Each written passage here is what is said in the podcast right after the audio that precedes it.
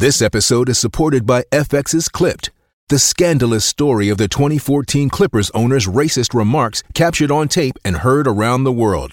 The series charts the tape's impact on a dysfunctional basketball organization striving to win against their reputation as the most cursed team in the league. Starring Laurence Fishburne, Jacki Weaver, Cleopatra Coleman, and Ed O'Neill. FX's Clipped, streaming June 4th, only on Hulu. Every true crime podcast fan has a passion case, or a case they just can't forget.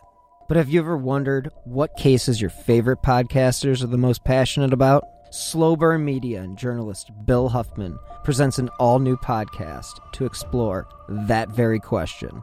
My Passion Case will be a weekly interview show hosted by Bill Huffman and will be released on Monday, January 13th. Each episode will feature a guest from some of the top true crime podcasts in the industry to discuss their passion case. Huffman speaks with the teams behind a True Crime Garage, Generation Why, Criminology, Crawlspace, and many more. We will take a deep dive into the cases that have stayed with them and where those cases stand today. You're about to hear a trailer from My Passion Case. While listening, head over to Apple Podcasts or wherever you get your favorite podcasts and subscribe under the Who Killed feed.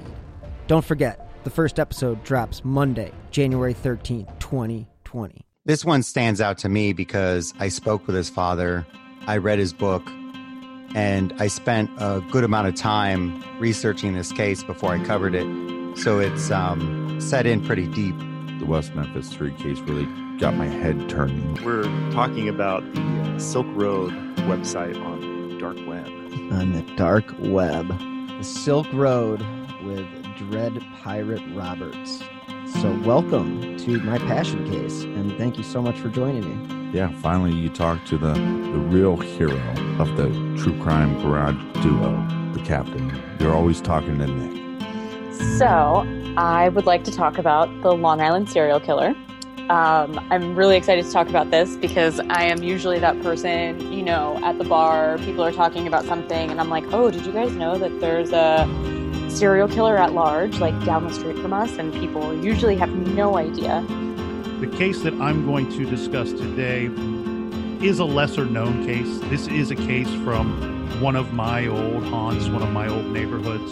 And that's part of the reason why this became a passion case for me. Looking, you know, as an adult, what case has completely captivated me, and I have just dove on into, and that is the Lewis and Clark Valley serial killer. Well, the, the Golden State Killer case, as it's come to be known, started out locally in the Sacramento area in the, in the mid 70s as a series of unsolved rapes.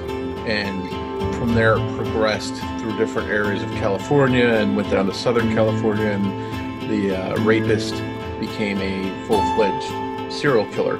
Uh, we're going to be t- discussing the uh, controversial conviction of Tommy Ziegler, who has been on death row in Florida for the past 43 years for committing four murders on his in his furniture store on Christmas Eve in 1975 in the town of Winter Garden, Florida.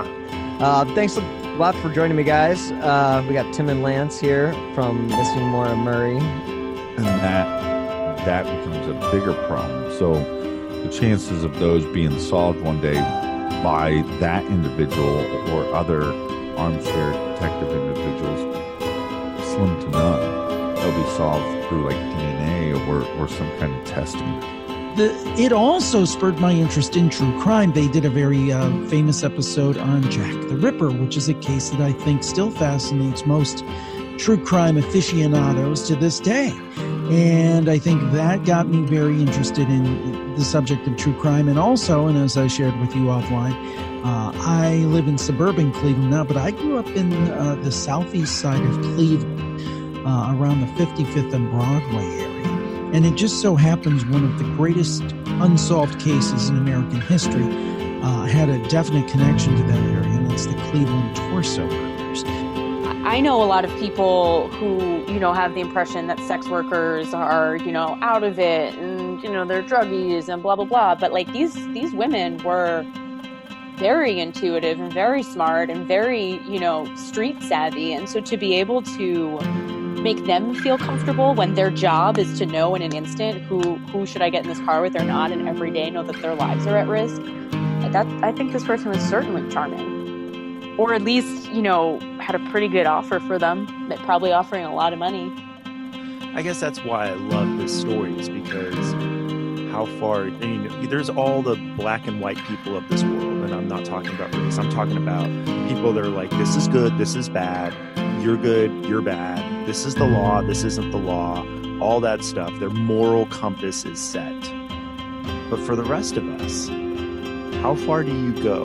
How far do you allow this acceptance of this website? When do you draw the line that it's gone too far? And I think it's great that it forces people to question their own moral compass. They see a hundred abandoned vehicles with alcohol in them, and then the person goes away, sobers up, and comes back, or goes to the hospital. It's it's very very common.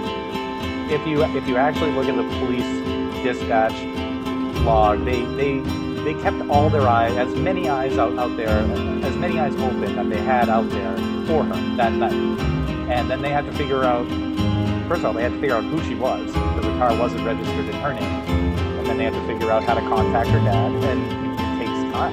And going back on it now i'm 100% sure that all of the police involved would handle it differently. Rape itself is usually an underreported crime and we know of 50 rape victims. I know he's a suspect in, in a few other ones but I just think there's other people that never came forward for whatever reason, shame, guilt, um, um, whatever. I, I, think there's other victims out there. I don't know that there's dozens more out there, but I, would be surprised if there's not more. And as far as we know, he killed 13 people. I think that number could be higher too. And, and then you look at his, his home break-ins and burglaries. You know, those are in the hundreds. It's Kaley Cuoco for Priceline. Ready to go to your happy place for a happy price? Well, why didn't you say so? Just download the Priceline app right now and save up to 60% on hotels. So, whether it's Cousin Kevin's Kazoo concert in Kansas City, go Kevin, or Becky's Bachelorette Bash in Bermuda, you never have to miss a trip ever again. So, download the Priceline app today. Your savings are waiting. Go to your happy place for a happy price. Go to your happy price, Priceline.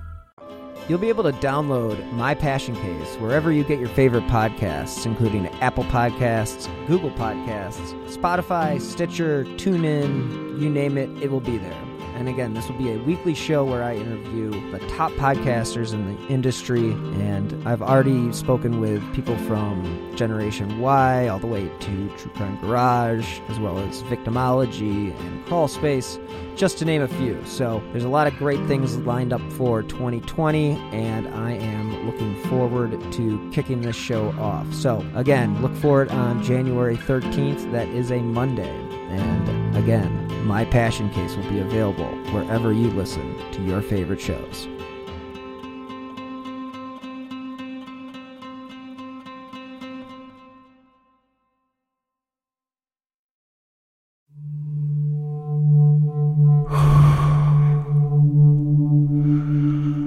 I'm an American vigilante. I have a question for you. What would you do? If someone you cared about was abducted, taken from you, would you call me? Would you care about how I got them back? Download American Vigilante now.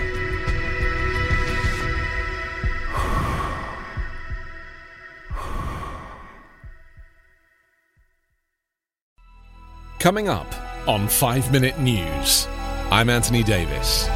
You might think it's partisan because maybe it's critical of one side or the other, but it's not, it's just the truth. And I think that's also something that's kind of unusual for Americans listening to the radio or to podcasts because the news landscape in the States has been so partisan for so many decades. So, five minute news is verified, truthful, independent, unbiased, and essential world news daily.